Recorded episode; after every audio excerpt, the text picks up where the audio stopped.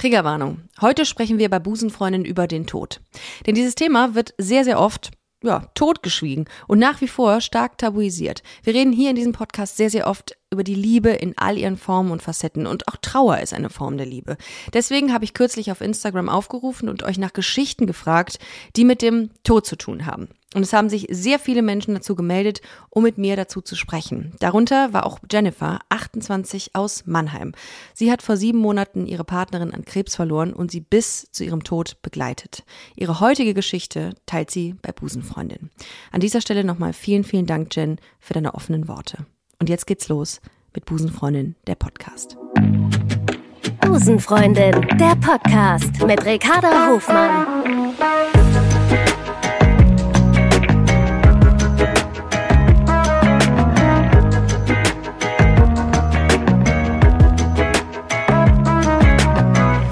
Love is Love.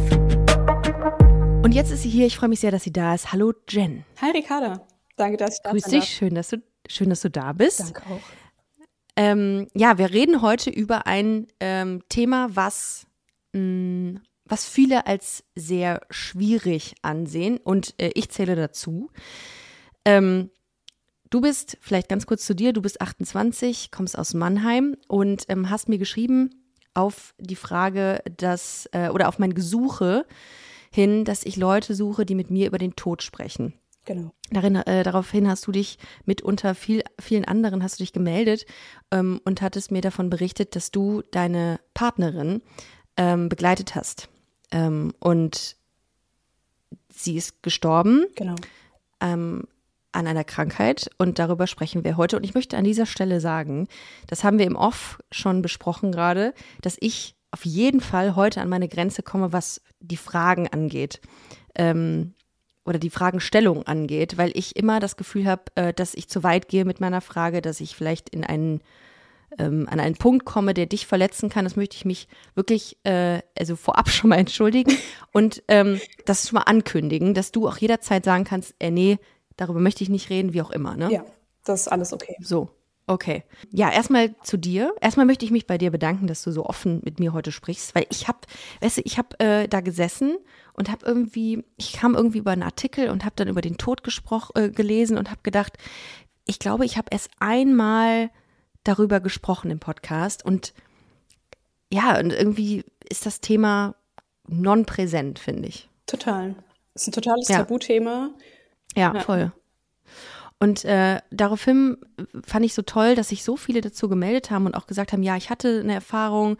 Ähm, und bei deiner Nachricht habe ich gedacht, boah, also das, das ist schon, das ist schon ein Step. Und wir reden heute darüber, ähm, wie das passiert ist und wie du ähm, mit dem Tod umgegangen bist, beziehungsweise was du für eine, für eine Beziehung zu dem Tod jetzt nach dem Tod deiner Partnerin hast. Ähm, wann habt ihr euch kennengelernt? Also wie, wie und wann habt ihr euch kennengelernt, beide? Wir haben uns äh, Anfang 2019 kennengelernt Mhm. und äh, waren dreieinhalb Jahre zusammen ungefähr. Ähm, unromantisch über eine Dating-App. Also wir wären uns Oh. auch lieber beim Rewe an der Kasse über den Weg gelaufen, so wie es sich Ja. jeder wünscht, aber es hat leider nicht geklappt. Und ähm, damals haben wir, wir wollten nur mal gucken. Wir wollten auf keinen Fall eine Beziehung, wir wollten nur Ja. mal gucken. Und dann haben wir uns kennengelernt und äh, haben gedacht, naja, ähm, wir treffen uns einfach mal, wir verstehen uns ja gut, aber so Freunde kann man ja gebrauchen, ne? Und dann haben wir uns schon getroffen und eigentlich dachten wir schon, okay, nee, ja, wie war das? Wie war das? Äh, Anna heißt deine, Anna. hieß deine Freundin, Genau. ne? Wie war das, als du, ähm, als du Anna das erste Mal gesehen hast? Ähm, als ich Anna das erste Mal gesehen habe, dachte ich, okay, ich muss versuchen, ein bisschen mehr Coolness äh, noch mir zu bewahren. Und äh, Ja, ja. ja, weil das eine total Lesbische Frauen halt, ne? Da ist immer. Coolness-Faktor ist weit, äh, ist sehr, sehr, äh, äh, sehr, sehr wichtig. Anna auch. war da super, Ja. super authentisch. Ähm, Ja. Und ich habe versucht, ganz cool an der Bahnhofswand zu lehnen, ähm, mit einem Blick aufs Handy. Und ich hatte eine Oh, sehr ja. schreckliche Jacke an, von der ich zu dem Zeitpunkt dachte, das ist nicht zu viel und auch nicht zu wenig. Und im Umkehrschluss sah es einfach nur schlimm aus. Hat mir Anna auch bestätigt. also meine inneren Werte müssen sehr überzeugend gewesen sein. Oh. ähm, ja, und äh, die erste Begegnung war, wir haben uns umarmt und das klingt wahnsinnig kitschig, aber es war die schönste Umarmung, die ich, glaube schon so bekommen habe. Ja, ne? Umarmungen ähm, haben was. Also du kannst ja. an der Umarmung eines Menschen schon sehr viel ableiten, finde ich. Wenn jemand kennst du diese Menschen, die so, die so eigentlich gar nicht so dran sind an dir, die so, wo ja. nur die Fingerkuppen auf deinem, äh, auf ja, deinem Rücken irgendwo zu spüren sind. Kurz. Und alles ist ganz steif. Ja, ja, genau. Ja. Und ich finde, so eine innige Umarmung ja. zeigt viel von einem Menschen. Es gibt große qualitative Unterschiede bei Umarmungen. Absolut, absolut. Da bin ich voll bei dir.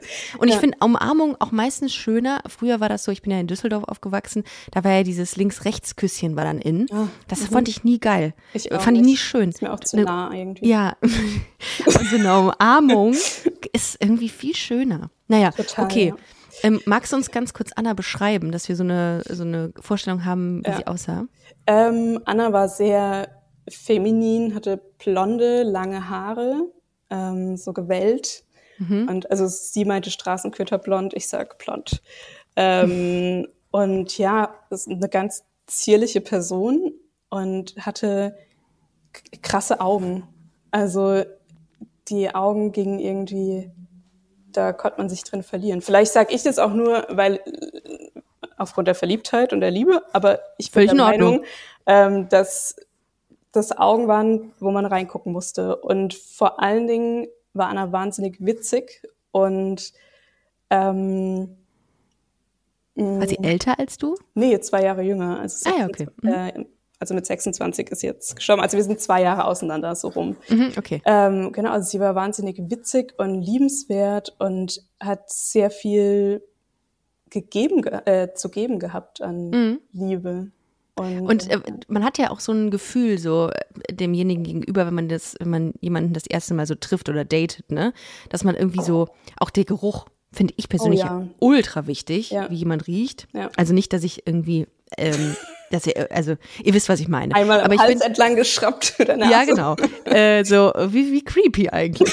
ähm, aber das, wenn jemand gut riecht, dann, dann ist das schon mal irgendwie 50 Prozent der Miete. So, für Total, mich. wenn man jemand nicht riechen kann, ja, dann kannst ne? du auch direkt Tschüss sagen. Weißt du, was habt ihr, ähm, was weißt du noch dein Gefühl, deine Gefühlslage in dem Moment, als du so, als ihr dann so die ersten Schritte gegangen seid, nachdem ihr euch umarmt habt? ähm, also ich habe mich erstmal bemüht, das Café zu finden, in das ich mit ihr gehen wollte. Ähm, und dann gab's, naja, wir waren dann doch ein bisschen nervös, aber es hat sich wahnsinnig mhm. vertraut angefühlt. Also oh, es war gut. irgendwie so, als hätten wir uns schon, als würden wir uns schon ewig kennen, obwohl wir uns gar mhm. nicht kannten. Und ähm, ja, dann waren wir da im Café. Und ähm, es gab erstmal diese Situation, es gab einen Tisch in der Mitte und dann ein Sofa und auf der anderen Seite ein Sessel. Und ich habe eigentlich gedacht, es wäre total schön, wenn die neben mir auf dem Sofa sitzen würde. Und Anna dachte auch, es wäre total schön, wenn sie neben mir auf dem Sofa sitzen würde. Lass mich raten, naja, einer von euch ging aufs Sofa. Ja, ich ging aufs Sofa und sie auf den äh, Stuhl. Ja. Ja, so saßen wir uns dann gegenüber und äh, ich wollte sie dann damals einladen auf einen Tee, weil ich dachte, ist ja auch charming irgendwie. Absolut. Und sie hat dann gemeint, nein! also, nein, du bezahlst nicht. Und war so ganz hektisch und hat ganz hektisch ihr Geld rausgesucht aus dem Geldbeutel. Oh. Also sie war auch so, dass sie, sie wollte sich einfach, also ich habe noch nie jemanden erlebt, der sich so ungern hat einladen lassen. Okay. Und, ja, okay. Ähm, ja, aber ja, wir haben es dann so geregelt und es war mhm. alles super. Keiner hat bezahlt, ihr seid einfach weggegangen. wir sind einfach gegangen. okay. Ja, genau. Und ähm, ja, also wir haben erstmal nur geredet. Ah, okay, aber das, das war dann auch schon irgendwie so, ihr hattet Text, weil es gibt ja auch manchmal so Dates, wo man sagt, nee. Also nee, ich, ich habe die ganze Zeit nur geredet, mein Gegenüber war gar nicht ja, da. Ja. Nee, nee, wir hatten so viel Text, dass wir abends nochmal telefoniert haben. Wow. Ja. ja das ist, ähm, das ist schön. Und dann seid ihr auseinandergegangen und habt euch dann nochmal verabredet? Ähm, wir haben, also das noch nicht, wir haben das vorher noch nicht gesagt, ob wir uns ah, nochmal verabreden, okay. aber sie hat mir ein Buch geliehen, was sie sehr gut fand. Smart. Das ist natürlich ihr. sehr gut. Smart. Ja, und dann haben wir telefoniert und dann haben wir uns zwei Tage später wieder getroffen. Okay. Und da lag auch eine gewisse Distanz noch zwischen uns und mhm. so. Also räumliche Distanz.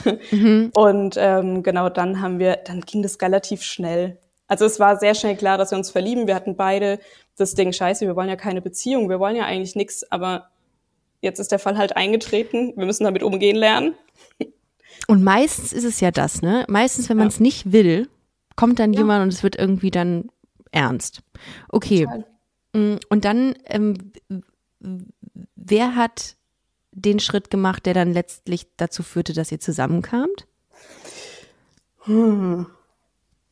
Ähm, puh. Ich, also das kam in einem Gespräch raus. Also, Und ihr habt viel gedatet bis dahin oder war das nicht so lang? ach, es war gar nicht mal so lange. Lesben-Klischees. Absolut. Ähm, ja, wir haben, wir haben viel telefoniert und so, Mhm. aber es war dann, sie hat mir irgendwann gesagt, dass sie sich verliebt hat und das hätte ich mich nicht getraut. Oh. Also ich bin nämlich so, dass ich mich, ich mache gerne einen Schritt, ähm, Mhm. was zum Beispiel einen Kuss angeht. Mhm. Das ist aber ja auch viel unverfänglicher. Findest du? Naja, also ich meine, zu Boah. sagen, hey, ich habe mich in dich verliebt, äh, wenn man Ach so, da dann, ach ja. wenn es da dann heißt, so, ja, ich mich aber nicht in dich, ich finde, also da Mm. kann ich mit einem abgelehnten Kuss ein bisschen besser umgehen. Das stimmt. Okay, aber ich finde grundsätzlich den ersten Schritt bei dem Kuss ist auch schon heavy. Also das ist auch Ja. Respekt. Okay. Aber das hätte ich mich nicht getraut und das hat sie gemacht und ähm, ja, Wow. dann ich Und dann, ja ich mich auch. ja, und dann war es fix. Und dann seid ihr, seid ihr zusammengezogen? Ja, Nie. ich nicht direkt nach dem Gespräch. Achso, ja, hätte mich auch nicht gewundert, ehrlich gesagt. Hab direkt meine Koffer gepackt und los ging's. Komme! Ja, aber ähm, Ähm, nee, also wir haben äh, ein Jahr gewartet erstmal mhm. oder beziehungsweise ja, doch, ich glaube, ja, so ein bis eineinhalb Jahre vielleicht. hattet ihr eine Fernbeziehung bis dahin? Oder war das machbar, die Distanz? So 80, 90 Kilometer. Ah, okay. Ja, ist klar. Also Ja. der Radius war nicht auf Desperate eingestellt bei dir? Nee. Doch. naja, wir haben uns halt anfangs nur am Wochenende gesehen. Ja, okay. Und das ist natürlich schon, äh, es kommt drauf an, ob man aufs Auto setzt oder auf die Deutsche Bahn. Ah, okay. Und äh, mit dem Auto braucht man natürlich nur eine knappe Stunde und mit der Deutschen Bahn zweieinhalb. Puh, okay. Ja, gut. Genau. Okay.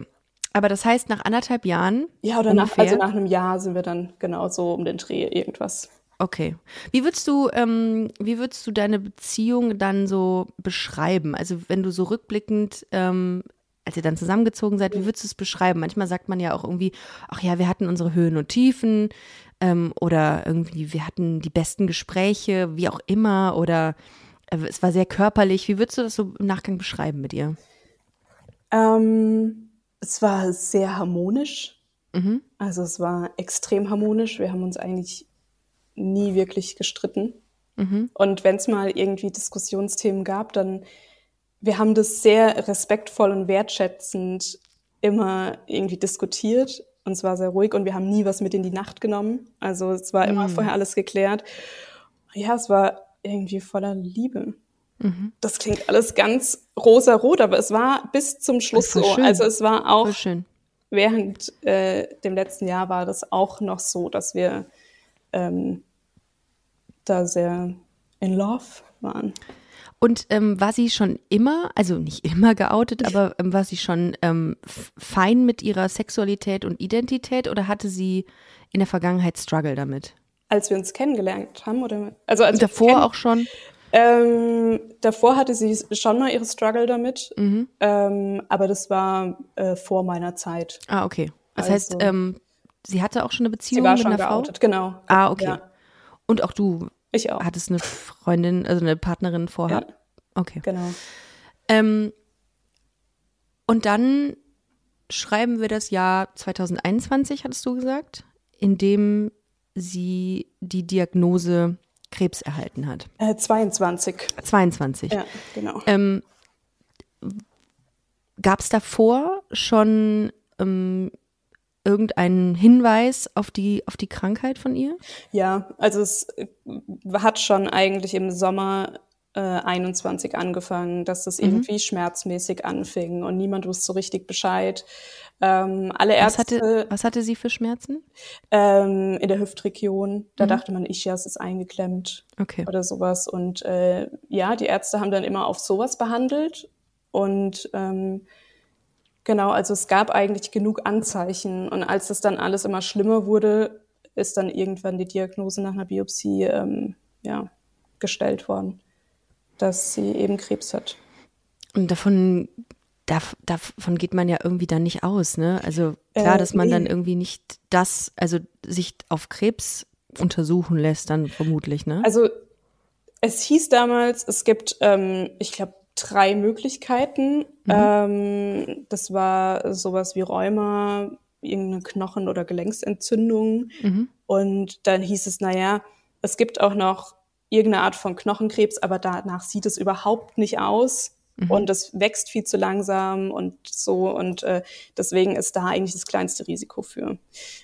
Ähm, ja, und dann kam der Anruf und dann hieß es schon, dass sie, ob jemand bei ihr ist und dass sie den, den Lautsprecher anmachen soll. Ähm, genau, und ich saß halt nebendran und dann hieß es, ja, haben, wir haben eine Probe entnommen und ähm, das waren Metastasen dann. Ähm, in so einem Moment geht einem ja viel durch den Kopf, wenn man das hört, ne? Ähm, was ist dir durch den Kopf gegangen? Ich, also mir hat's den Boden unter den Füßen einfach weggezogen. Also ich ähm, dachte direkt, okay, wie geht es jetzt weiter? Gibt es eine Chance? Ähm, was kommt da alles? Ähm, ich habe auch gedacht, kann ich gut genug da sein? Also bin ich eine Partnerin, die, die das kann, weil man muss ja auch, also man muss ja Klar. aushalten, aber im Prinzip hatte ich direkt wahnsinnige Angst äh, um Anne. Ja. Und sie auch um sich. Also es war, ähm, wir saßen da beide erstmal da und haben natürlich nur geweint und waren Ähm, Diagnose heißt ja nicht, dass einem direkt irgendwie eine Lebenserwartung mitgeteilt wird, ne? Also oder oder dass es heißt, äh, sie haben nicht mehr lange. Was war die was war die Antwort darauf oder was war ähm, die Diagnose? Was sollte die Diagnose mit sich bringen? Ähm, also wir haben nie eine Prognose bekommen. Ah okay. Ähm, Anna wollte nie eine Prognose haben. Ähm, Geht das? Kann man das einfordern sonst oder wie läuft das? Ich glaube, also ich habe schon von zwei anderen Leuten gehört, dass man das wohl einfordern kann oder Mhm. Ah, dass okay. man sagen kann, ja, wie lang ist noch zu erwarten Okay. oder so.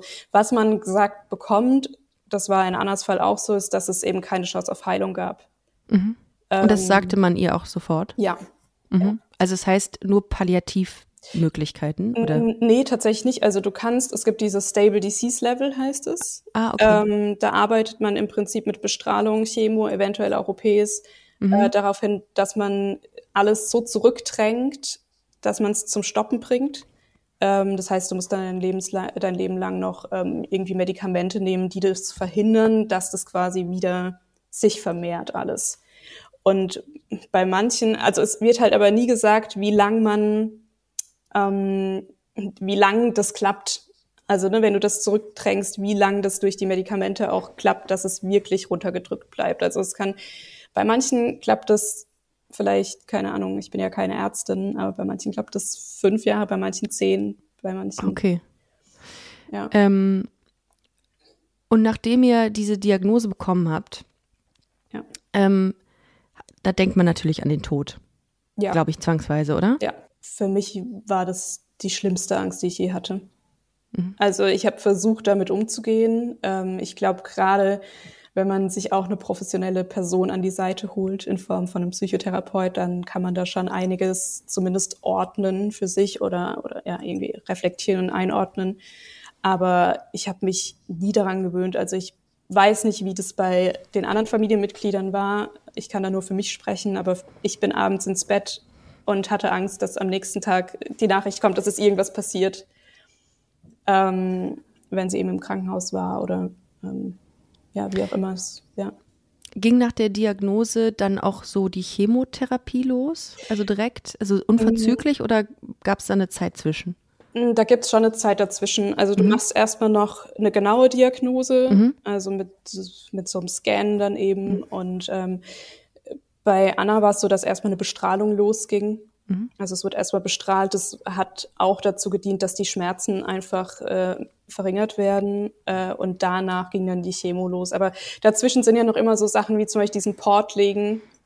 Weiß nicht, ob du das kennst. Ja. Wo das dann Ja. ähm, genau, das sind alles so Sachen. Aber es erfolgen im Prinzip x Untersuchungen erstmal, um genau zu sehen, was sind das überhaupt, was ist es für Krebs, was für Zellen sind es, was für, mhm. ja, also manchmal blickt man da selbst nicht mehr durch als Laie.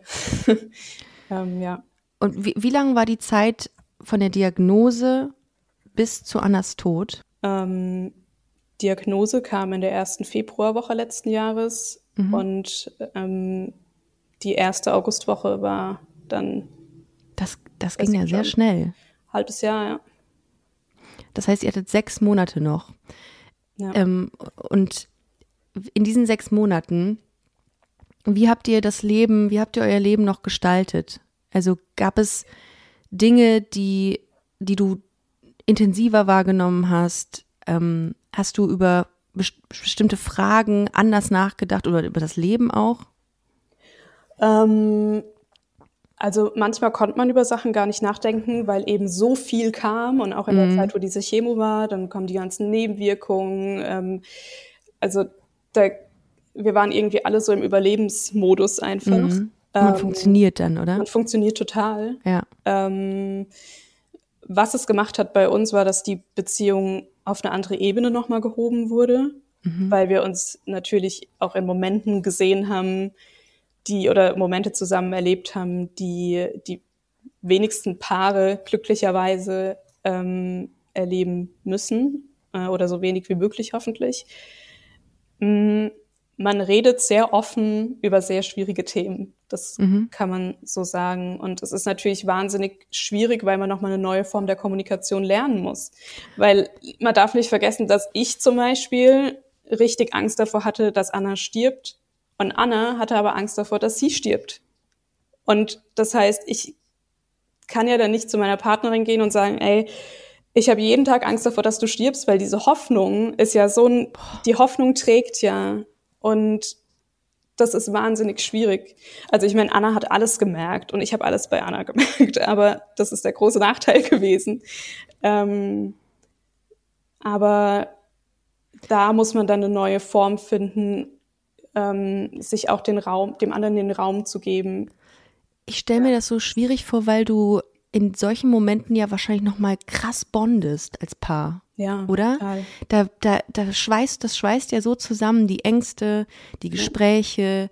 Du hast es gerade eben auf äh, andere Ebene genannt und frage mich gerade, wie das ist, wenn du merkst, dass du zusammenwächst ähm, und weißt, dass das trotzdem bald endet irgendwie.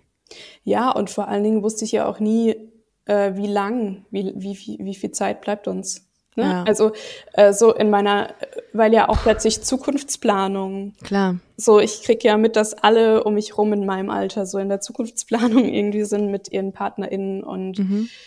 ähm, das war für uns hat sich das dann gar nicht mehr so gestellt, weil wir waren damit beschäftigt, irgendwie zu gucken, ob man, ob das alles klappt. Mhm. Ähm, und aber wir konnten jetzt auch unser Beziehungsleben nicht so gestalten, dass man hätte sagen können, wir fahren noch mal in Urlaub oder wir machen das und das, weil mhm. ähm, weil es Anna dafür einfach zu schlecht ging.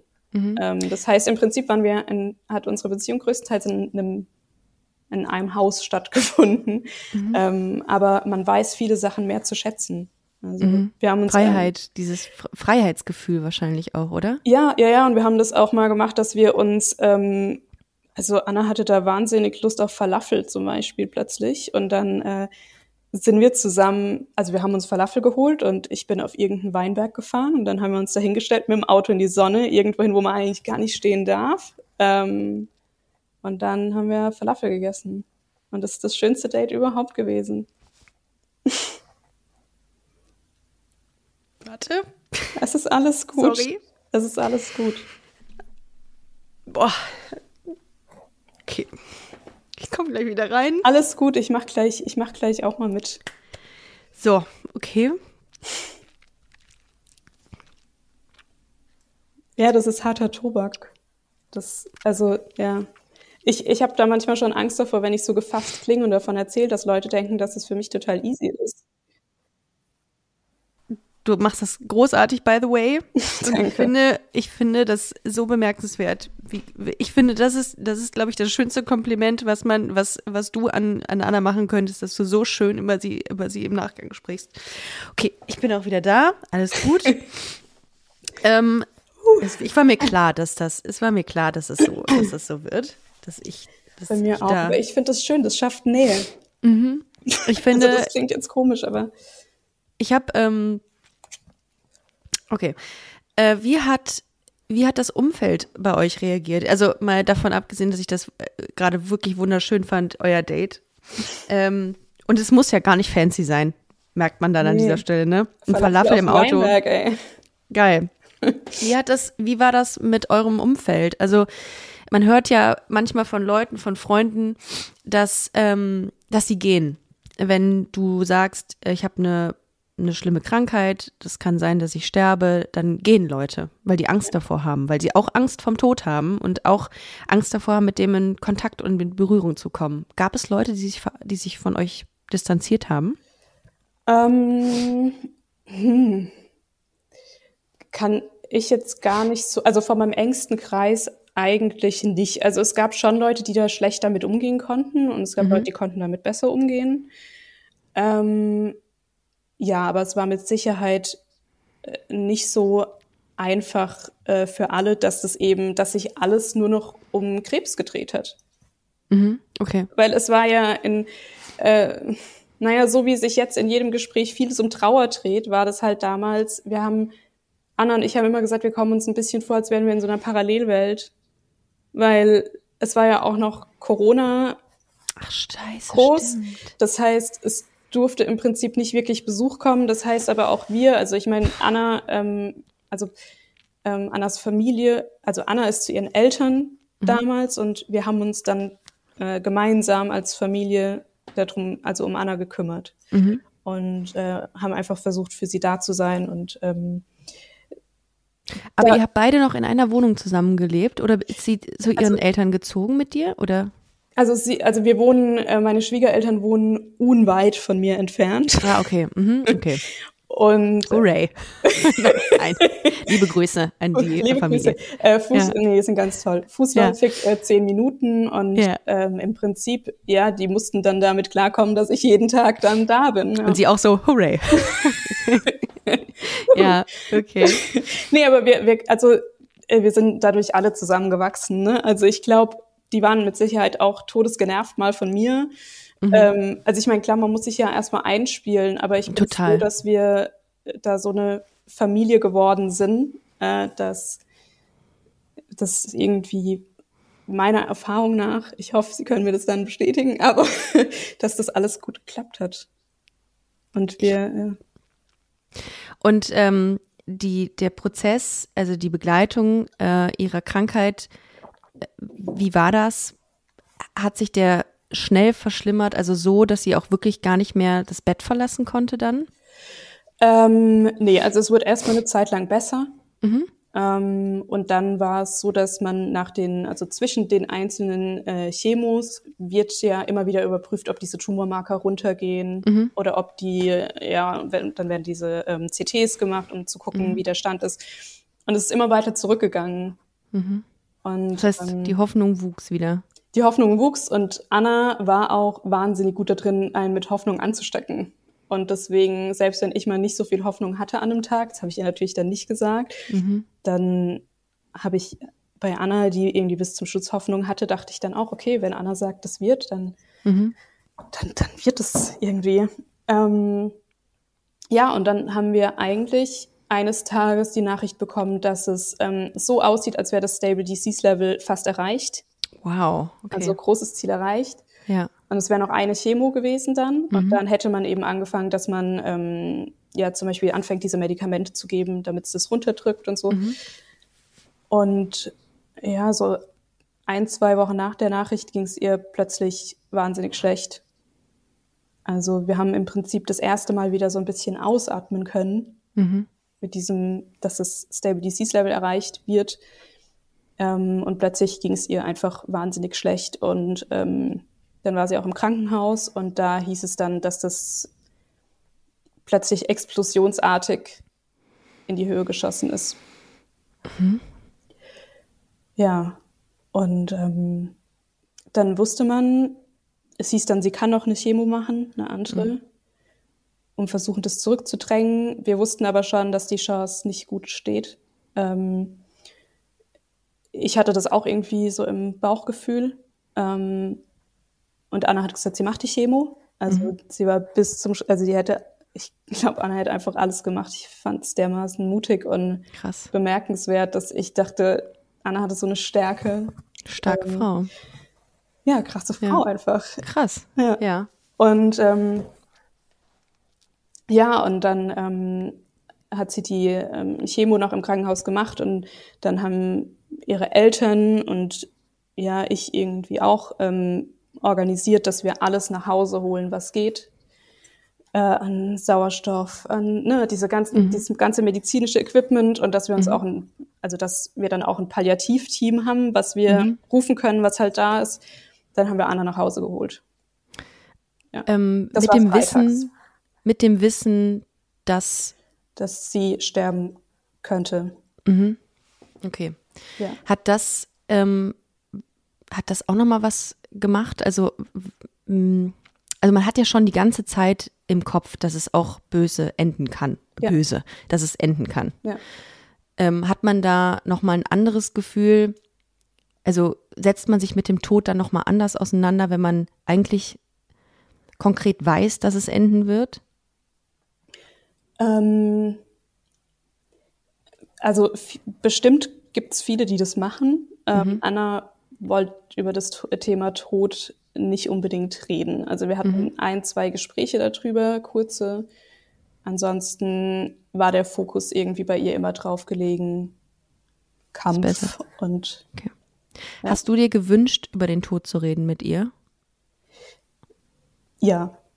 Mhm. Ehrlich gesagt, ehrlich gesagt habe ich mir das schon mal gewünscht, aber äh, ja, ich habe immer die Türen offen gehalten, sage ich mal. Also sie wusste, dass sie damit immer zu mir kommen kann. Ähm, aber man muss natürlich auch akzeptieren, wenn, ähm, wenn jemand sagt, nee. Und das ist bei ganz vielem so, ne, mit äh, mhm.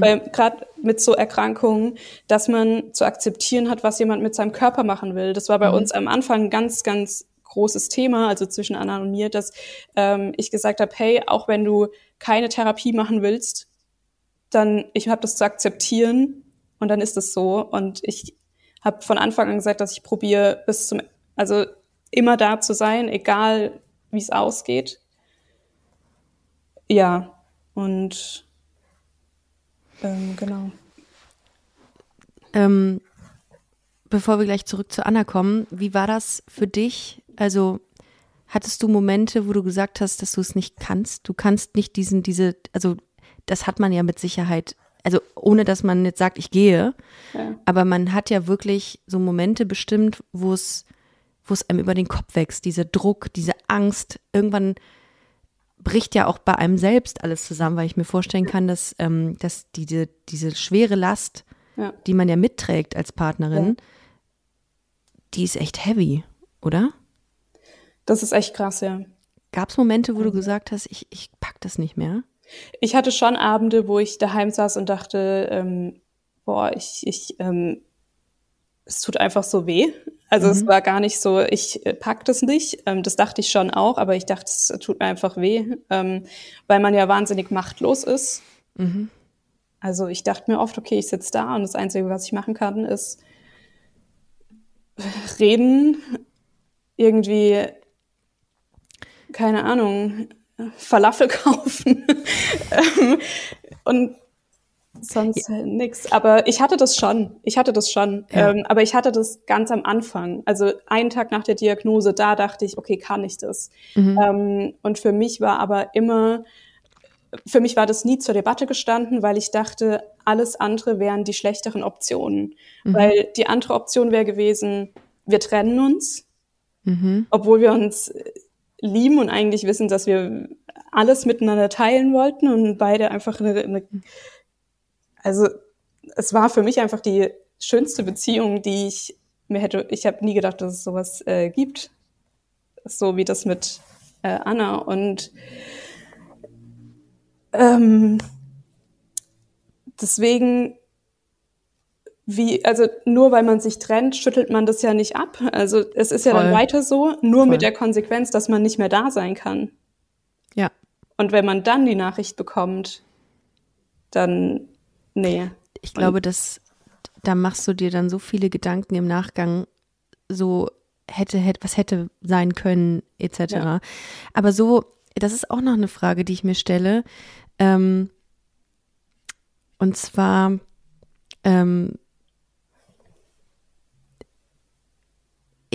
wenn alte Menschen sterben, dann denkt man ja über die Vergangenheit viel nach, weil im besten Falle diese Menschen schon viel erlebt haben und viel von ihrem Leben hatten. Und wenn so ein junger Mensch wie Anna stirbt, ist man dann viel in der Zukunft? Also denkt man viel über, was hätte sein können mit uns?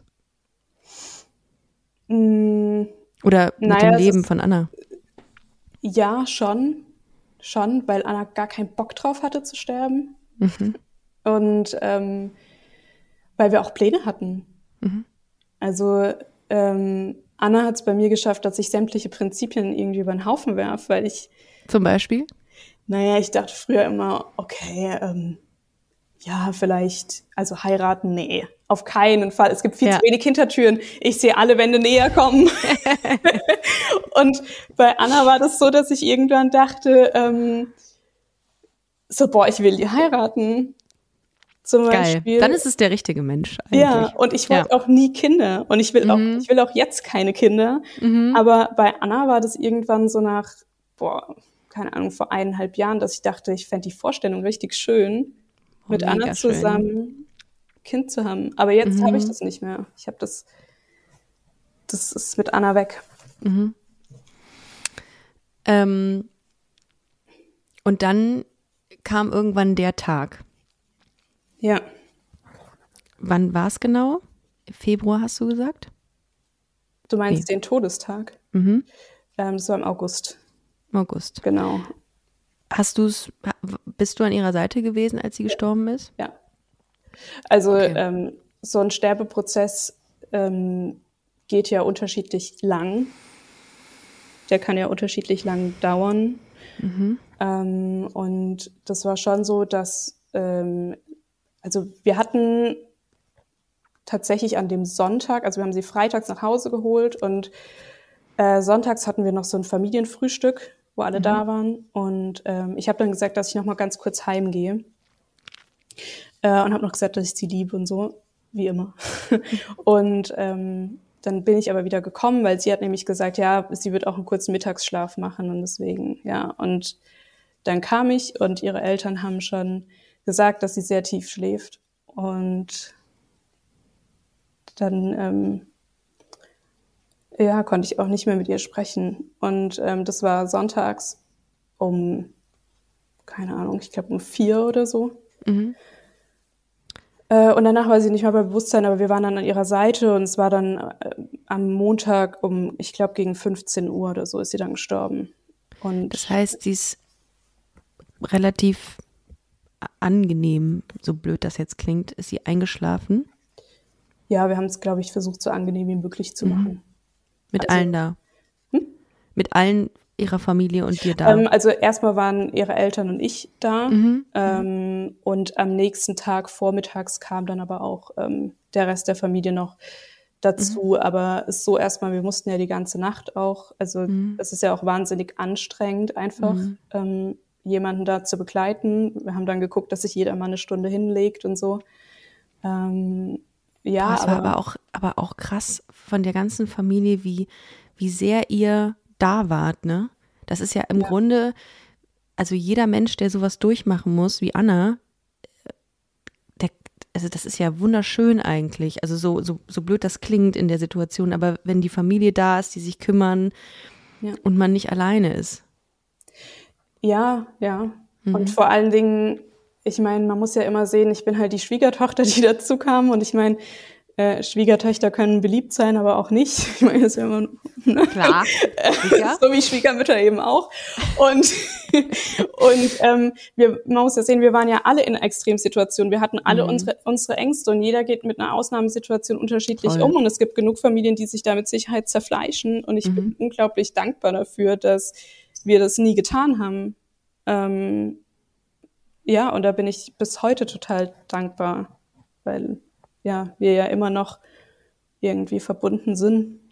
Ja, voll schön. Du hast auch erzählt im Vorfeld, also als wir das erste Mal jetzt Kontakt hatten für diese Folge, ja. hast du auch gesagt, dass du ähm, dich vorher nochmal mit der, mit, mit Annas Familie abstimmen möchtest, ob das mit dem Podcast okay wäre. Das fand ich auch mega, mega schön, also dass ihr da so redet und, ja. Mm, und ja. Ja, ich, also ne, ich ähm, verlasse, also ich gebe ja nicht nur meine Privatsphäre so ein Stück weit auf, sondern mm. auch automatisch Hiring for your small business? If you're not looking for professionals on LinkedIn, you're looking in the wrong place. That's like looking for your car keys in a fish tank. LinkedIn helps you hire professionals you can't find anywhere else, even those who aren't actively searching for a new job but might be open to the perfect role. In a given month, over 70% of LinkedIn users don't even visit other leading job sites. So start looking in the right place. With LinkedIn, you can hire professionals like a professional. Post your free job on linkedin.com slash people today.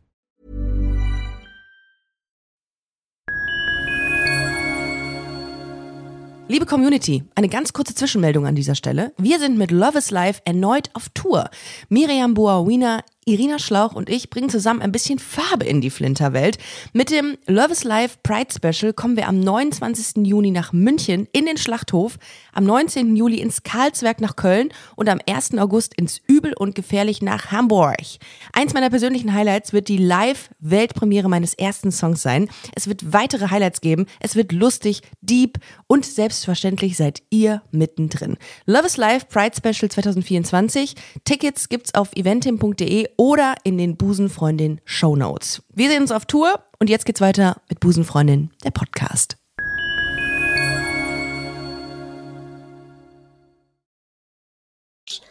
deren Privatsphäre und deswegen war es mir wichtig. Und ich spreche eben über deren Tochter. Ja. Und ja. Und ähm, dieser na, wenn jemand gestorben ist, dann kommen ja diese ganzen bürokratischen Sachen, mit denen man sich dann wahrscheinlich irgendwie rumschlagen muss. Hat man da überhaupt einen Kopf oder will man einfach dann, weil das muss ja dann irgendwie sein. Also ich genau, das jetzt, ähm, hm. da funktioniert man dann auch vermutlich nur noch. Ja, ne? ja, ja. Auch so, ähm, es kommen ja auch erstmal so Schritte, wie wir die Trauerfeier. Mm, oh, da denkt man doch, macht man eine Bestattung. Oh. Und man ist ja super emotional noch und ist ja. Hatte Anna was gesagt? Irgendwann mal? Ich weiß, du hast gesagt, dass sie das ignoriert hat, das wir Thema, hatten, aber. Wir haben tatsächlich vor, boah, da war sie noch gar nicht krank. Da haben wir mhm. mal eine mhm. Doku geguckt mhm. über irgendjemand Schwerkranken und da haben wir kurz drüber geredet, wie wir gerne, ob wir verbrannt werden wollen oder eine Erdbestattung mhm. haben wollen. Deswegen wusste ich das. Also ja. ich wusste es immerhin. Ansonsten hat sie nicht viel gesagt. Mhm. Aber ähm, das sind ja dann, also ich kann jedem nur raten, redet mit irgendeiner Vertrauensperson drüber, ja. wie ihr was haben ja. wollt. Und daran denkt keiner. Auch so Sachen wie ähm, einer Vertrauensperson ähm, den PIN-Code fürs Handy zu geben. Oh, auch ähm, Passwörter. Es gibt oh, Passwort-Apps oder so, aber mhm. ich habe zum Beispiel, ich habe alle meine Passwörter ausgedruckt, habe die in einen Ordner und meine Eltern wissen, wo dieser Ordner ist. Okay. Damit man überall drankommt, weil ansonsten ja, hast du auch noch das Problem, dass du an nichts äh, an nichts drankommst. Krass, so hier Facebook, Instagram und Co, ne? Ja, und auch so Sachen auch. wie ähm, das ist ja, das ist PayPal, ja, so, ja. Ähm, E-Mail, so, weil du musst so, auch viel über E-Mail machen. Klar. Ja. Und dann ja, dann läuft da irgendwie so ein Profil weiter. Das ist auch irgendwie dann so. Das läuft auch immer noch weiter, ja. aber das ähm, ja, wirklich nicht. Ja, aber ich habe es auch nicht übers Herz gebracht, das zu löschen. Was hatte Anna gesagt, wie sie begraben oder wie, wie sie, ähm, wie sie beerdigt werden möchte? Anna hat gemeint, verbrannt wäre ihr schon lieber. Mhm.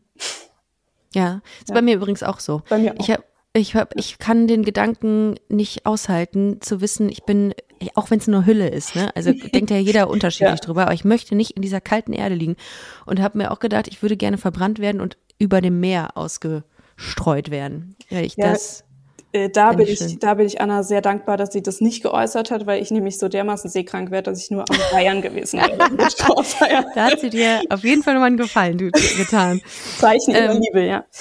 Ähm, okay, habt ihr die, ähm, kann man die, ähm, ähm, die Asche behalten dann? Also kann man sich die aufteilen, dass jeder ein bisschen von Anna haben kann? Sag mir bitte, wenn das eine richtig dumme Frage ist.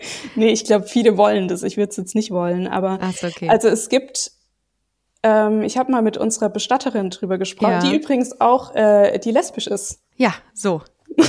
Da haben wir's. aber, äh, aber vielleicht hat Aber sie, die- aber hat sie, hat sie, hat sie eure Situation, also wusste, wusste sie, dass ihr ein Paar seid? Wart? Ja, sie wusste das dann. Ah, okay. Also Bestatterin plant ja auch die Trauerfeier und so. Ah, okay. War, Mhm. Genau, wir sind auch mittlerweile befreundet und Oh, schön. ja, und äh, mit der hatte ich es mal drüber und die hat gemeint, es gibt wohl schon Wege, dass man auch eine Urne mit nach Hause nehmen kann. Mhm. Okay. Ähm, die Möglichkeit gibt's wohl, aber ich bin ja nicht vom Fach, also da muss ich. Ja, aber da, du hast schon recht. Also es gibt mit Sicherheit, also der Gedanke, dass dann da irgendwie diese Asche ist und das, ja, es macht vielleicht auch Angst teilweise. Ja, und ich weiß nicht, ob ich, Naja. also sorry Anna, aber viele Wege führen ja irgendwie zu Anna. Also was machst du denn, wenn du jetzt so an sie denkst und irgendwie das Bedürfnis hast? Ich glaube, insbesondere nach der ersten Zeit ist es ja schon so, dass dir ein Mensch, dass ein Mensch nicht mehr da ist, mit dem du jeden Tag irgendwie kommuniziert hast. Was hast du denn gemacht? Also es ist, ich muss dazu sagen, dass es jetzt immer noch so ist, dass ich manchmal irgendwas Witziges sehe und denke, "Oh, ich muss das Anna schreiben. Und das ist ein bisschen, als läuft man gegen eine Wand. Ähm, und so, was ich mache, ich rede fast jeden Abend mit Anna vorm Schlafengehen.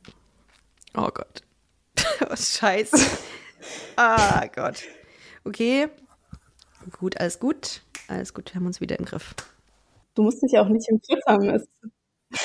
Ich habe mir das, diese Frage nämlich äh, gestellt, als ich eben dieses äh, Skript äh, hier äh, runtergetippt habe und die Fragen mir überlegt habe, habe ich gedacht, was würde ich denn machen, wenn meine Partnerin nicht mehr da wäre? Und ich glaube, ich würde entweder Briefe schreiben oder ich würde mit ihr reden. ja. Und ich finde das voll schön, dass du das machst. Ich habe ich hab manchmal Tage, ähm, weil mir fehlen halt so Sachen auch wie Umarmungen total. Ja, voll. Kann ich verstehen. Und ähm, manchmal habe ich Abende, da denke ich mir, boah, ich mache jetzt die Augen zu und stelle mir vor, wie mich Anna umarmt irgendwie. Aber das ist dann, da muss man wirklich bereit sein, auch äh, viel zu weinen dann. Aber ähm, ich habe das super oft auch, dass wenn ich irgendwie mir nicht sicher bin über irgendwas in der Situation, dass ich denke, okay, was wird Anna jetzt machen? Oder was wird sie mir sagen? Und dann weiß Ja. ich mir, okay, Anna wird das und das sagen und so.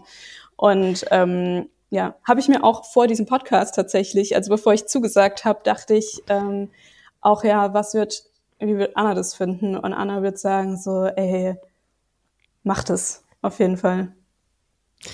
Und sie wird mich wahrscheinlich auslachen, weil sagen wird, oh Mann, hey, jetzt musst du, du und dein, dass du dich in den Mittelpunkt stellen willst. Boah, ja ich glaube, ich glaube, dass dich so viele Leute, die das jetzt hier gerade hören, feiern für deine Stärke, dafür, dass du, dass du so schöne Sachen, das ist die größte Liebesbekundung, die du, glaube ich, Anna machen kannst, weil Trauer ist Liebe.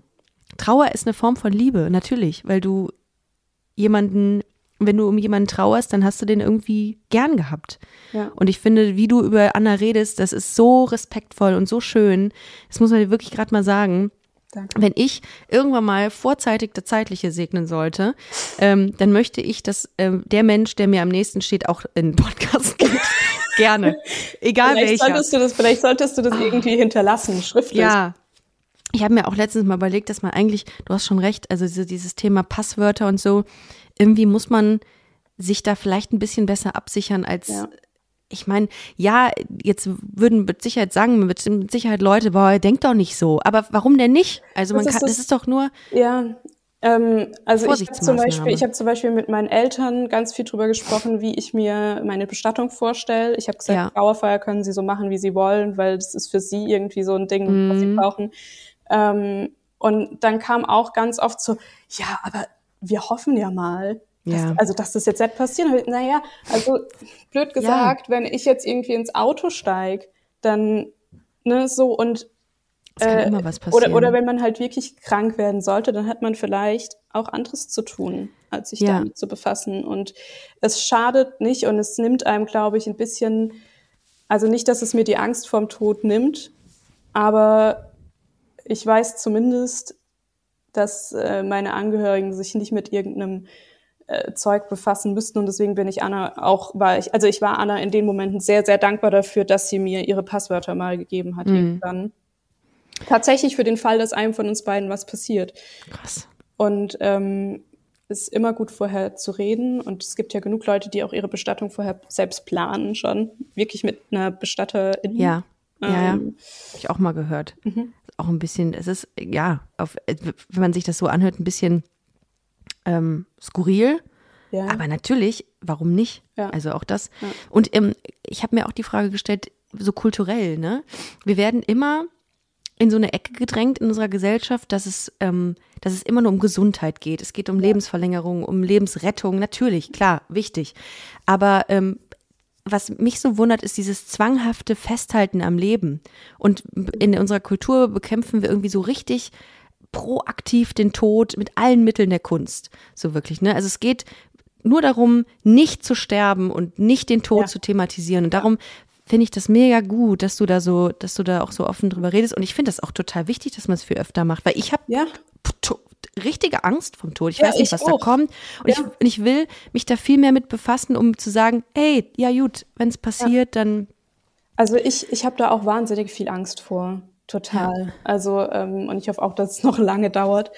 Aber ähm, ich denke, sich zumindest so ein bisschen damit zu befassen und zu wissen, okay, Ja. was, was kann man machen, was will Mhm. man machen. ja, Ich finde, man hat wenigstens einen Plan. ja, voll. So, Ähm, aber ja. Ich kenne jemanden, äh, der, der auch seine Partnerin verloren hat und der mal irgendwie gesagt hat, ich weiß nicht mehr in welchem Zusammenhang, dass der lange ganz, ein ganz schlechtes Gewissen hatte, wenn es darum ging, also er war hetero oder ist hetero, ähm, neue Frauen zu daten. Und er meinte, das wäre so furchtbar, er hätte sich äh, auch jahrelang, hätte der immer gedacht, was würde denn meine, ähm, meine verstorbene Freundin denken? Hast du Angst davor, dass dich das so in deinem, in deinem Leben irgendwie so beeinflusst, der Tod von Anna, dass du ähm, da sehr gehemmt bist oder sein wirst? Ähm, am Anfang hatte ich das ganz, ganz arg. Also Mhm. am Anfang dachte ich wirklich, das ist Betrug. Ähm, jetzt mittlerweile sage ich einfach, ich werde Polyamor leben. Weil, Wie geil ist das Anna wird denn? immer da sein. Es ist halt, das ist so das Ding, ne? Jeder denkt, oder es, ich glaube, es gibt viele Leute, die denken, irgendwann ist die Trauer abgeschlossen und dann ist Anna irgendwie kein Thema mehr. Aber ähm, die, also es ist jetzt acht Monate her Mhm. und ich, also die Liebe ist immer noch so da, wie sie halt da war. Mhm. Und deswegen sehe ich das immer so. Und ich ähm, habe halt das große Glück, dass mir zum Beispiel meine Schwiegermutter schon gesagt hat, dass sie sich für mich wünscht, dass ich irgendwann wieder jemanden habe, mit dem ich so glücklich sein kann. Ähm, aber was bei mir der Punkt ist, ist eher, dass ich denke, boah, ich habe wahnsinnig Angst davor, nochmal was zu haben, ähm, eine Beziehung zu haben, wo mir, wo mir was nochmal so weh tut. Das glaube ich. Ja, weil es ein Tatsächlich. Schmerz ist, den man Ja. sich nicht vorstellen kann. Da kommt auch keine Trennung ran, glaube ich. An so und in diesen Schmerz, den du durchgemacht hast. Ich meine, Trennung hin oder her, da- du weißt, dass dieser Mensch existiert auf der Welt. Der ist greifbar. Also ist wie greifbar. auch immer. Genau. Ja. Und bei Anna ist das einfach so, da hast du einfach, da hast du ein, guckst du einfach ins Nichts dann. Und glaube ich, das kann ich mir, also ich kann mir deinen Schmerz nicht vorstellen, weil ich das zum Glück noch nie ähm, mitgemacht habe. Aber ich kann mir vorstellen, dass das ein ganz anderer ist, ähm, den man sich nicht vorstellen kann. Und Also man, den ver man vergleicht ja auch wahnsinnig lang, ne? Und ich glaube, es macht auch einfach, mh, ich glaube, es nimmt auch schon ein Stück von meiner Attraktivität weg in dem Moment, wo ich sagen würde oder sag, ähm, ja, ich, äh, also, weil mir fällt es sehr schwer, mich, also ich bin nicht Single. Ja. Das ist für mich das Ding. Deswegen, wenn mich jemand mal fragt, dann sage Ah, ich, ich bin okay. alleinstehend. Ah. Am okay. Anfang habe ich auch gesagt, das ist kompliziert. Ähm, und wenn ich dann sage, ja, meine Freundin ist gestorben, dann ist es Mhm. natürlich klar, weil ich glaube, viele wissen dann, da ist jemand, mit dem man nicht konkurrieren kann. Mhm, Die Person ist nicht da. Ich glaube, da muss man schon mit umgehen können. Ja. Ähm, aber Oh, das, ja. das finde ich aber einen interessanten äh, Gedankengang. Ja, natürlich. Also ihr habt euch ja nie getrennt. Ihr wart ja bis zum Nee. Schluss zusammen. Ähm, ich habe und ich ja. glaube auch, dass niemand, der an diese Stelle von Anna rücken wird irgendwann, sie ersetzen kann. Ich glaube, das muss man sich bewusst Ja. machen. Ne? Und das ist ja auch okay. Und das finde ich wahnsinnig wichtig, Ja. dass das auch ein Mensch respektiert, der ähm, irgendwann an deiner Seite sein wird. Dass da immer noch jemand anderes zusätzlich ist. genau. Ja. Und das ist nicht einfach. Aber äh, ja, also ich, das ist schon bestimmt nicht easy. Ähm, wie hat sich dein Blick auf den Tod geändert, seitdem Anna nicht mehr da ist? Oder seitdem du das, den Tod so nah an dir hattest? Mm, Ich sehe das mittlerweile so, dass der Sterbeprozess an sich ähm, mm, also dass die Kommunikation in dem Moment eine ganz andere ist. Mhm. Und ich denke mir, also ich bin überhaupt nicht religiös oder gläubig oder so. Mhm. Ähm, aber mittlerweile denke ich, okay, man weiß nicht, was es für Materien irgendwie äh, Mhm. gibt. Und für mich ist es immer noch total diffus, aber es gibt einfach Tage, da denke ich, okay, irgendwie ist Anna da. Ob das jetzt nur in meinem Kopf stattfindet oder wie auch immer, es ist mir dann egal in dem Moment. Ich will einfach das Gefühl haben. Aber ansonsten, ja, habe ich immer noch Angst vorm Tod. Ja, das ändert sich Das ist wahrscheinlich ein auch ganz, irgendwie ganz schwer nur. Thema, aber ähm, ich weiß, dass es einem wahnsinnig viel geben kann bei einem Sterbeprozess, also einen geliebten Menschen beim Sterben zu begleiten. Mhm. Also ähm, das klingt immer komisch, glaube ich, im ersten Moment, aber du kannst da so viel geben nochmal und kannst einfach da sein. Halt auch. halt und du kannst auf Mhm. einer ganz anderen Ebene kommunizieren. Ich konnte, ja- also wir konnten ja nicht, ich konnte ja nicht sagen, Anna, was, was brauchst du jetzt? So, da habe ich nicht so viel Antworten drauf bekommen. Mhm. Ähm, und dann muss man nach dem Gefühl gehen. Und da merkt man erstmal, dass in einer Partnerschaft, oder nicht nur in einer Partnerschaft, auch bei einer Eltern-Kind-Beziehung mit Sicherheit, dass viel auch über das Unterbewusstsein läuft. Was würdest du den Menschen raten, die vielleicht in einer ähnlichen Situation sind wie du jetzt oder wie du warst? Ähm, so viel reden wie geht. Mhm. Also wirklich so viel reden wie geht und versuchen offen zu sein. Ich kann nur jedem ans Herz legen, eine Psychotherapie anzufangen, weil also schon im, also schon wenn jemand ähm, eine kranke Partnerin, einen kranken Partner daheim hat oder, oder an der Seite hat, so rum, ähm, weil ich glaube, dass man dadurch viel retten kann. Ähm, einfach, ja, weil, weil man die Kommunikation auch nochmal reflektiert und so. Ja, und sich keinen Stress machen, was Trauern angeht. Ich kenne das von mir, also ich mache mir wahnsinnig viel Druck, bin ich, warum bin ich nicht schon weiter? Warum ist immer noch so, dass ich jeden Tag denke, ähm, so, boah, ich würde mir jetzt einfach nur wünschen, dass Anna da ist. Also von außen kriegt man schon gesellschaftlich gesehen schnell diesen Druck, dass man funktionieren muss. Ähm, Oder auch dieses, ähm, ja, die Welt dreht sich weiter. Das habe ich so oft gehört. So, ja, die Welt dreht sich weiter. Nee, es ist auch okay, wenn die sich nicht weiter dreht. Es ist völlig okay. so für einen Moment. Stimmt. Ich habe da ehrlich gesagt noch gar nicht drüber nachgedacht, dass es ja auch völlig okay ist, wenn es, wenn es für einen. Die Welt muss sich nicht weiter drehen und die dreht hätte- sich einem Moment nicht weiter. Das ist auch so ein beschissener Satz, muss ich gerade an dieser Stelle sagen. Ne? Und den habe ich mit Sicherheit auch schon öfter gesagt. Ähm, die, die, es geht einfach alles weiter. Nee, mich setzt das tatsächlich, mir macht das Angst. Wenn ich mir überlege, dass jemand weggeht Ja. und man merkt, es geht alles weiter. Und auf mich achtet hier überhaupt gar keiner. Auf mich hat auch, auf meine Trauer hat hier irgendwie gefühlt niemand gewartet. So, di- da- das ist das Gefühl des Zurückgelassenwerdens oder des Alleingelassenwerdens Ja. irgendwie von der Gesellschaft, so blöd Ja. das klingt, irgendwie. Das, Ja. ja, stimmt. Also es ist schon wichtig, dass man einfach gute Freunde um sich rum Mhm. hat, die einem das auch immer wieder eintrichtern und sagen, hey, das ist völlig okay, die sich immer anhören, wenn man einfach Mhm. mal, oder vielleicht auch nichts anhören, sondern einfach, man sitzt heulend da und geht mal zusammen auf den Friedhof oder äh, ja, keine Ahnung. Und ähm, ist das so gewesen, dass du dann irgendwann auch so wirklich dich wieder, also gefunden hast, dass du dein Lachen wieder gefunden hast? Ist, oder ist das irgendwie, ist das eine, eine Annahme, die ich hier gerade aufstelle, die so gar nicht zutrifft? Also, dass man irgendwie sein Lachen wiederfindet nach so einer Zeit. Ich glaube, man muss ein bisschen von der Vorstellung der perfekten Trauernden wegkommen. Mhm. Man sitzt nicht nur heulend in der Ecke. Ähm, Mhm. Also wir hatten auch durchaus Momente, zum Beispiel als Familie oder auch mit gemeinsamen Freunden, wo wir da saßen, haben über Anna gesprochen, haben irgendwas erzählt, was wir halt unglaublich witzig fanden, was sie mal gesagt hat. Und dann haben wir auch gelacht und dann haben wir wieder geweint und dann haben wir doch irgendwas Lustiges nochmal erzählt und dann haben wir wieder so. Und aber momentan bin ich schon noch lost. Also, Mhm. Ja. ähm, weil das alles äh, verändert hat. Ja. Ja. Aber ich meine, Leute lassen sich schnell täuschen auch. Ne? Also ich hatte Mhm. schon richtig schlechte Tage vor ein paar Monaten, vor allen Dingen noch, wo ich hier saß, ich habe 20 Minuten geheult wie ein Schlosshund und kam hier raus und dann hat mich mein Nachbar gegrüßt und äh, ich habe dann, hoffentlich hören die das nicht, ähm, ähm, und dann habe ich gesagt, ja, hallo, lachen. Ja. Dann hat er gesagt, oh, du lachst, das ist gut. Und ich dachte mir, naja, soll ich jetzt heulend dir gegenüberstehen und soll sagen, hallo, es ist wieder ein schrecklicher Tag.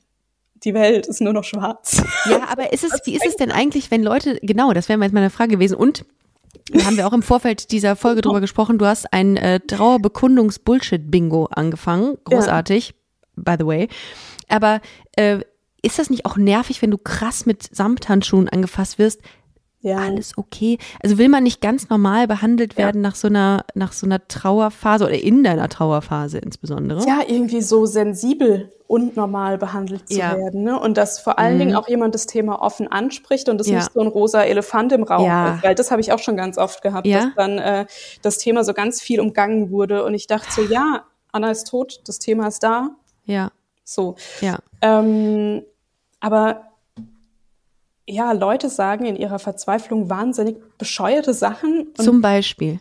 zum Beispiel. Was kam dir als ähm, häufigstes vor? Was ist am, am, am häufigsten passiert, was Leute gesagt haben?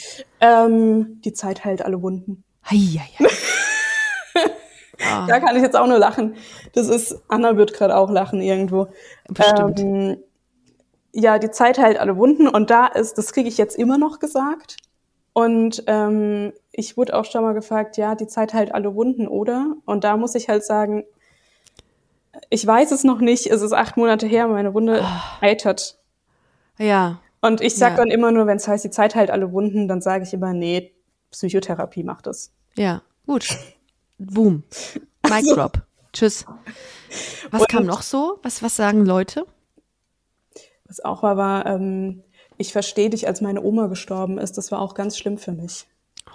Oh Und ja, ich will okay. den Leuten ihre Trauer nicht absprechen. ne? Das ist Ja. ein schwieriger Moment, aber ich, aber es ist trotzdem was anderes. ja, und das ist vor allen ne? Dingen auch der natürliche Ablauf, sag Ja. ich mal, ne? Dass Ja. die Oma vor einem stirbt. Mhm. Das ist normal. Meine Oma ist auch erst gestorben vor ein paar Monaten und das ist schlimm. Mhm. Ja. Das ist wahnsinnig schlimm, aber meine Oma, äh, ist ein alter Mensch. Ja. Und das ist was anderes. Ähm, Mhm. Dann habe ich auch erlebt, dass Leute neugierig sind und die sagen Mhm. erst, oh Gott, mein herzliches Beileid. Aber was war das denn jetzt genau für Krebs? Und wo denn überall? Und wie war denn das? Und wie war das? Und wie war das? Und so. Das finde ich dann auch sehr, sehr unsensibel. Ja. Ähm, und was auch mal kam, das war, ähm, ach, was war, ach so, da hat jemand mich gefragt, hätte man da nicht noch was machen können? und da habe ich gedacht, ich platze. Also ich bin eigentlich ein sehr besonnener Mensch, würde ich mal Ja. sagen. Ähm, und ich glaube, mit mir kann man auch oft eigentlich ganz gut reden. Aber ähm, da dachte beim- ich wirklich, wie- ich äh, bin sprachlos. Wie beim Kuhhandel. Hätte man da nichts noch am, Preis machen können? Irgendwie? Keine Ahnung. Das ist auch wirklich Offensichtlich hat man nichts machen können. Also Ja, sicherlich Ja, nicht. und ich habe dann auch gesagt, ich, ich habe dann bloß sagen können, äh, wir haben alles getan, was möglich war und Mann, ey. Ja, das also auch nichts zur Sache. Ich, ich- nein, null.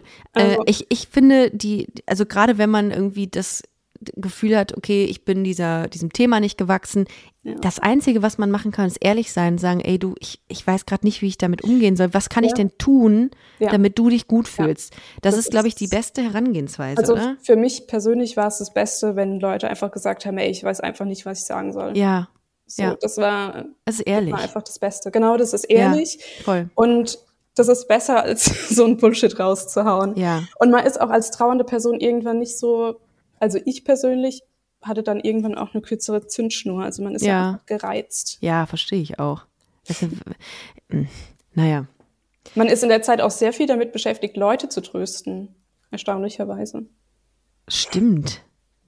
Stimmt. Die ja dann natürlich in dir ähm, die nächste Person auch sehen dann, ne? Genau, die einem Okay. sagen, ja, oh Gott, ja, meine Tante, die hatte ja auch, äh, die hat auch Krebs und das ist so schlimm. Und dann stehst du da und dann habe ich auch schon oft gesagt, okay, darf ich dich mal in den Arm nehmen? Und ich dachte, Mhm. naja, eigentlich gehört hier gerade jemand anderes Mhm. in den Arm genommen. Aber das ist nicht mein Problem, ne? Ich mache das Mhm. gerne. Ja. Ähm, aber klar, man ist dann irgendwie vielleicht echt so eine Person, wo sich die Leute dann lieber anvertrauen. Vielleicht gerade, weil es so ein Tabuthema ist. Ja, ich glaube auch. Und ich glaube auch, dass das diese Folge hier mit sich bringt, dass Leute ähm, so ein bisschen zum Umdenken und zum, zum Denken angeregt werden und auch grundsätzlich so eine vielleicht einen, einen leicht anderen Blick auf den Tod kriegen. Also ich habe mich auch ein bisschen damit befa- befasst in den letzten Tagen und muss sagen, boah, ich kann ein bisschen was ändern, so was, was meine Einstellung ähm, zu diesem Thema angeht. Und ich bin, muss ich ganz ehrlich sagen, sehr beeindruckt von der Art und Weise, wie du heute hier in diesem Gespräch mit mir gesprochen hast. Ähm, Danke. Chapeau. Und ich schwöre es dir, äh, wenn Anna das hören würde, die wäre mega stolz auf dich. Die wäre wirklich stolz auf dich. Die würde sagen, alter Vater, geile Alte hatte ich. Geile Alte. Könnte ich nur zurückgeben. Also- Alter, hatte ich. Also, Ja, nee. das Also- hast du, das hast du richtig, richtig gut gemacht. Ähm, also ich glaube, da können sich viele eine Scheibe von abschneiden, von deiner Stärke und von deiner Reflek Reflexion ähm, und von deinem Umgang mit diesem wirklich sehr schwierigen Thema. Ähm, aber ich ziehe wirklich meinen Hut. Richtig gut. Richtig krass. Danke. Also, ja, ja, Also vielen, vielen Dank, dass du heute hier warst. Ähm, sehr gerne. Und nochmal ein, äh, einen kleinen Gruß auch an Anna, dass sie auch mit dabei war. Ja. Ähm, Anna war immer mit dabei. Das war absolut. Die hat dir, die hat dir deine Gags geschrieben. die, Die äh, ganz schlechten, ja. die ganz schlecht. Die besonders schlechten hat sie heute Absolut. rausgekramt. Ähm, ja, und vielen, vielen Dank. Und ähm, auch vielen Dank an alle, die jetzt zugehört haben und vielleicht auch die ein oder andere Träne verdrückt haben. Das ist okay. Das ist völlig in Ordnung. Okay. Ähm, und ja, wir hören uns nächste Woche wieder, ihr Lieben. Und bis dahin äh, alles, alles Gute. Fühlt euch von uns umarmt. Danke, liebe Jen. Ciao. Tschüss. Tschüss. Das war Busenfreundin, der Podcast mit Ricarda Hofmann. Mehr gibt's unter www.busen-freundin.de oder auf Instagram busenfreundin-podcast.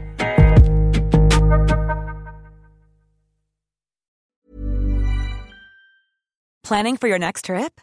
Elevate your travel style with Quince. Quince has all the jet setting essentials you'll want for your next getaway, like European linen, premium luggage options, buttery soft Italian leather bags, and so much more. And is all priced at 50 to 80% less than similar brands.